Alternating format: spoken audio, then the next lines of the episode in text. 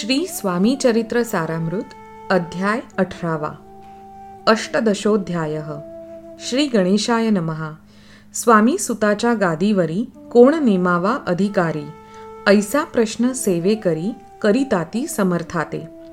तेव्हा बोलले समर्थ सेवे करी असती सांप्रत परी एकही मजला त्यात योग्य कोणी दिसेना. जेव्हा येईल आमुच्या मानसी त्या समयी मोर पाखरासी. अधिकारी नेमू गादीसी चिंता तुम्ही न करावी. मोर पाखरा मोर पाखरा समर्थ म्हणती वेळोवेळा. रात्रंदिन तोची चाळा मोठमोठ्याने ओरडती. आमुची पाऱ्याची वीट जतन करावी नीट. वारंवार म्हणती समर्थ काकूबाई लागोनी. लपवुनी ठेविले विटेसी ती दिली पाहिजे आम्हासी. याचा अर्थ कवणासी स्पष्ट काही कळेना. असो स्वामी सुताचा भ्राता कोकणात राहत होता. स्वामी सूत मृत्यू पावता वर्तमान कळले त्या. तो केवळ अज्ञान दादा तयांचे अभिधान त्याचे शरीरी असमाधान कृश होत चालला. काकूबाईने तयासी आणविले आपणापासी. एके दिवशी समर्थासी दादाप्रती दाखविले. बाळ चालले वाळोनी त्यासी अमृतदृष्टीने पाहुनी निरोगी करावे जी स्वामी बाई विनवी समर्थाते. समर्थ बोलले बाईसी चार वेळा जेवू घाल यासी. आरोग्य होईल बाळासी चिंता मानसी करू नको. त्याप्रमाणे बाई करिता दादासी झाली आरोग्यता. समर्थांची कृपा होता रोग कोठे राहील? केज गाव मोगलाईत तेथे नानासाहेब भक्त. त्यांनी बांधिला श्रींचा मठ द्रव्य बहुत खर्चिले. श्रींची आज्ञा घेऊनी सत्य पादुका स्थापाव्या मठात. या कारणे अक्कलकोटी येत दर्शन घेत समर्थांचे. ते म्हणती काकूबाईसी पादुका स्थापन करायासी. तुम्ही पाठवा दादासी समागमे आमुच्या. बाई म्हणे तो अज्ञान तशातच शरीरी असमाधान. त्याची काळजी घेईल कोण? सत्य सांगा मजलागी. परी आज्ञा देतील समर्थ तरी पाठवीन मी सत्य. मग समर्थाजवळी येत घेवो निया दादासी. समर्थे वृत्त ऐकून म्हणती द्यावे पाठवून. बाळ जरी आहे अज्ञ तरी सांभाळू तयासी. काकूबाई बहुत प्रकारे समर्था सांगे मधुरोत्तरे. दादांसी पाठविणे नाही बरे वर्जावे आपण सर्वाते. समर्थ तियेसी बोलले त्यात तुमचे काय गेले? आम्हासी दिसले जे भले तेच आम्ही करू की. शेवटी मंडळी सांगाती दादासी पाठविले केजे प्रती. पादुका स्थापन झाल्यावरती दादा आले परतोनी. पुढे सेवेकऱ्यां सांगाती त्यासी मुंबईस पाठविती. ब्रह्मचार्यांसी आज्ञा करीती यासी स्थापा गादीवरी। ब्रह्मचारी बुवाजवळी दादासी नेत मंडळी जी समर्थे आज्ञा केली ती सांगितली तत्काळ। दादासी करुनी गोसावी मुंबईची गादी चालवावी। स्वामी सुताची यास द्यावी कफनी झोळी निशाण। ब्रह्मचारी दादासी उपदेशिती दिवसनिशी। गोसावी होऊनी गादीसी चालवावे आपण. दादा जरी अज्ञान होता तरी ऐशा गोष्टी करिता. नकार म्हणेची सर्वथा न रुचे चित्ता त्याचिया. या परी ब्रह्मचार्यांनी पाहिली खटपट करोनी शेवटी दादासी मुंबईहुनी अक्कलकोटा पाठविले. दादास घेऊनी सत्वरी श्री सन्निध आले टाळकरी. तेव्हा दादा घेवोनी तुंबरी भजन करीत आनंदे. समर्थे ऐशा समयासी आज्ञा केली भुजंगासी घेऊनी माझ्या पादुकासी मस्तकी ठेव दादाच्या.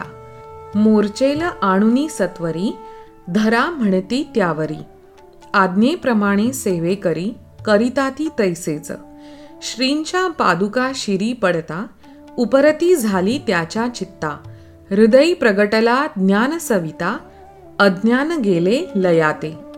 दादा भजनी रंगला देहभानही विसरला. स्वस्वरूपी लीन झाला सर्व पळाला अहंभाव. धन्य गुरुचे महिमान पादुका स्पर्शे करून जहाले तात्काळ ब्रह्मज्ञान काय धन्यता वर्णावी? असो दादाची पाहुनी वृत्ती काकूबाई दचकली चित्ती. म्हणे समर्थे दादाप्रती वेड खचित लाविले. ती म्हणे जी समर्था आपण हे काय करिता? दादाची या शिरी ठेविता पादुका काय म्हणोनी? समर्थ बोलले तियेसी जे बरे वाटेल आम्हासी तेची करू या समयासी व्यर्थ बडबड करू नको. काकूबाई बोले वचन एकासी गोसावी बनवून टाकीला आपण मारून इतुकेची पुरे झाले. ऐकोन ऐशा वचनाला समर्थासी क्रोध आला.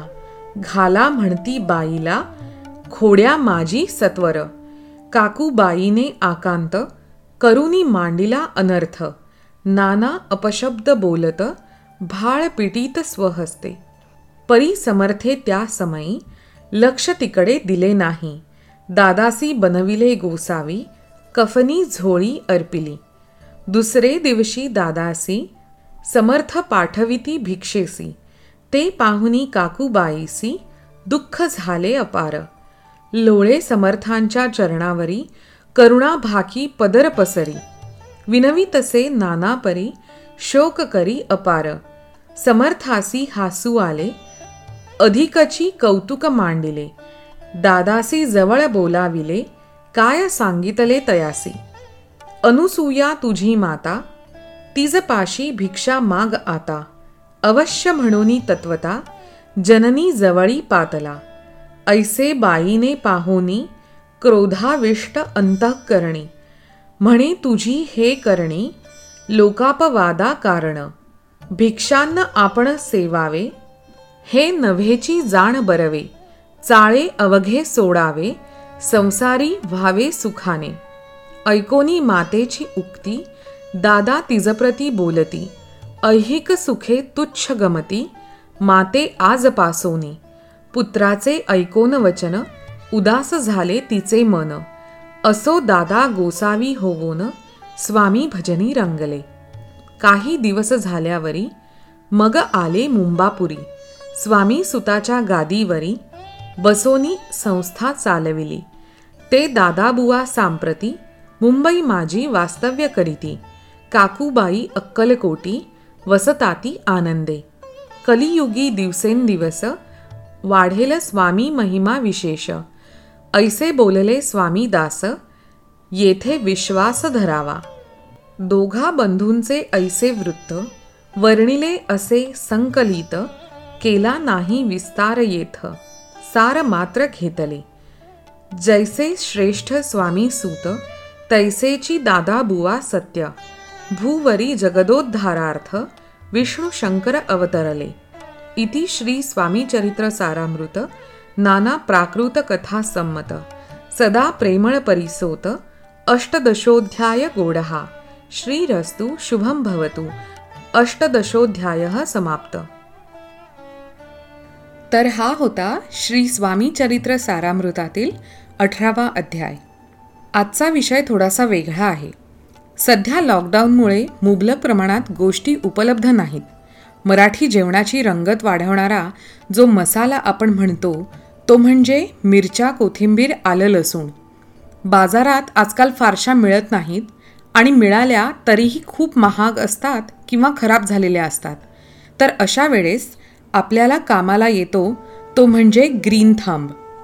आपली आजी आई मावशी नेहमी उन्हाळ्यात साठवणींचे पापड लोणची करून ठेवायच्या. का? तर पावसाळ्यात जेव्हा बाहेर पडता येणार नाही आणि भाजी उपलब्ध नसेल तेव्हा ह्याच पदार्थांनी अन्नाचं ताट पूर्ण ब्रह्म व्हायचं. हाच वारसा टिकवून काळाच्या गरजेप्रमाणे आपल्याला आता एक पाऊल पुढे जायला लागेल. सोपी अशी काही रोपं आपण आपल्या गच्चीवर अंगणात किंवा बाल्कनीमध्ये लावू शकलो तर त्याची मज्जा काही औरच असेल. आलं ओली हळद ह्यांची कंद फक्त ओलसर मातीत पेरायची आणि थोड्याच दिवसात ह्यांचा मुबलक साठा आपल्याला मिळतो. कोथिंबीर लिंबू मिरच्या अगदी सहज त्यांच्या बिया मातीत पेरून त्याला नियमित पाणी देऊन वाढवू शकतो. साधारण दोन ते तीन आठवड्यात बिया रुजून अंकुर फुटतात. इवलीशी ती रोपं केव्हा मोठी होतात ते कळतही नाही आणि अगदी अर्बन वाटणाऱ्या आपल्या लाईफस्टाईलमध्ये फार्म टू टेबल ही संकल्पना आपणच कधी अंमलात आणली तेही कळत नाही. शिवाय काहीतरी निर्माण केल्याचा निखळ आनंद मिळतो तो वेगळाच. विविध झाडे वाढवण्यासाठी लागणाऱ्या उत्तम हवामान असलेल्या आपल्या देशात राहायचा तुम्ही नक्कीच फायदा घ्याल आणि एक तरी छोटं बियाणं रुजवाल अशी मी आशा करते. धन्यवाद. Bhakti Nirupan at the rate Gmail dot कॉमवर तुम्ही पाठवलेल्या प्रतिक्रिया वाचून खूप आनंद झाला. असेच आम्हाला तुमच्या आवडी अनुभव आणि प्रतिक्रियांविषयी कळवत राहा. आम्ही त्या वाचायला उत्सुक आहोत. धन्यवाद. श्री स्वामी समर्थ.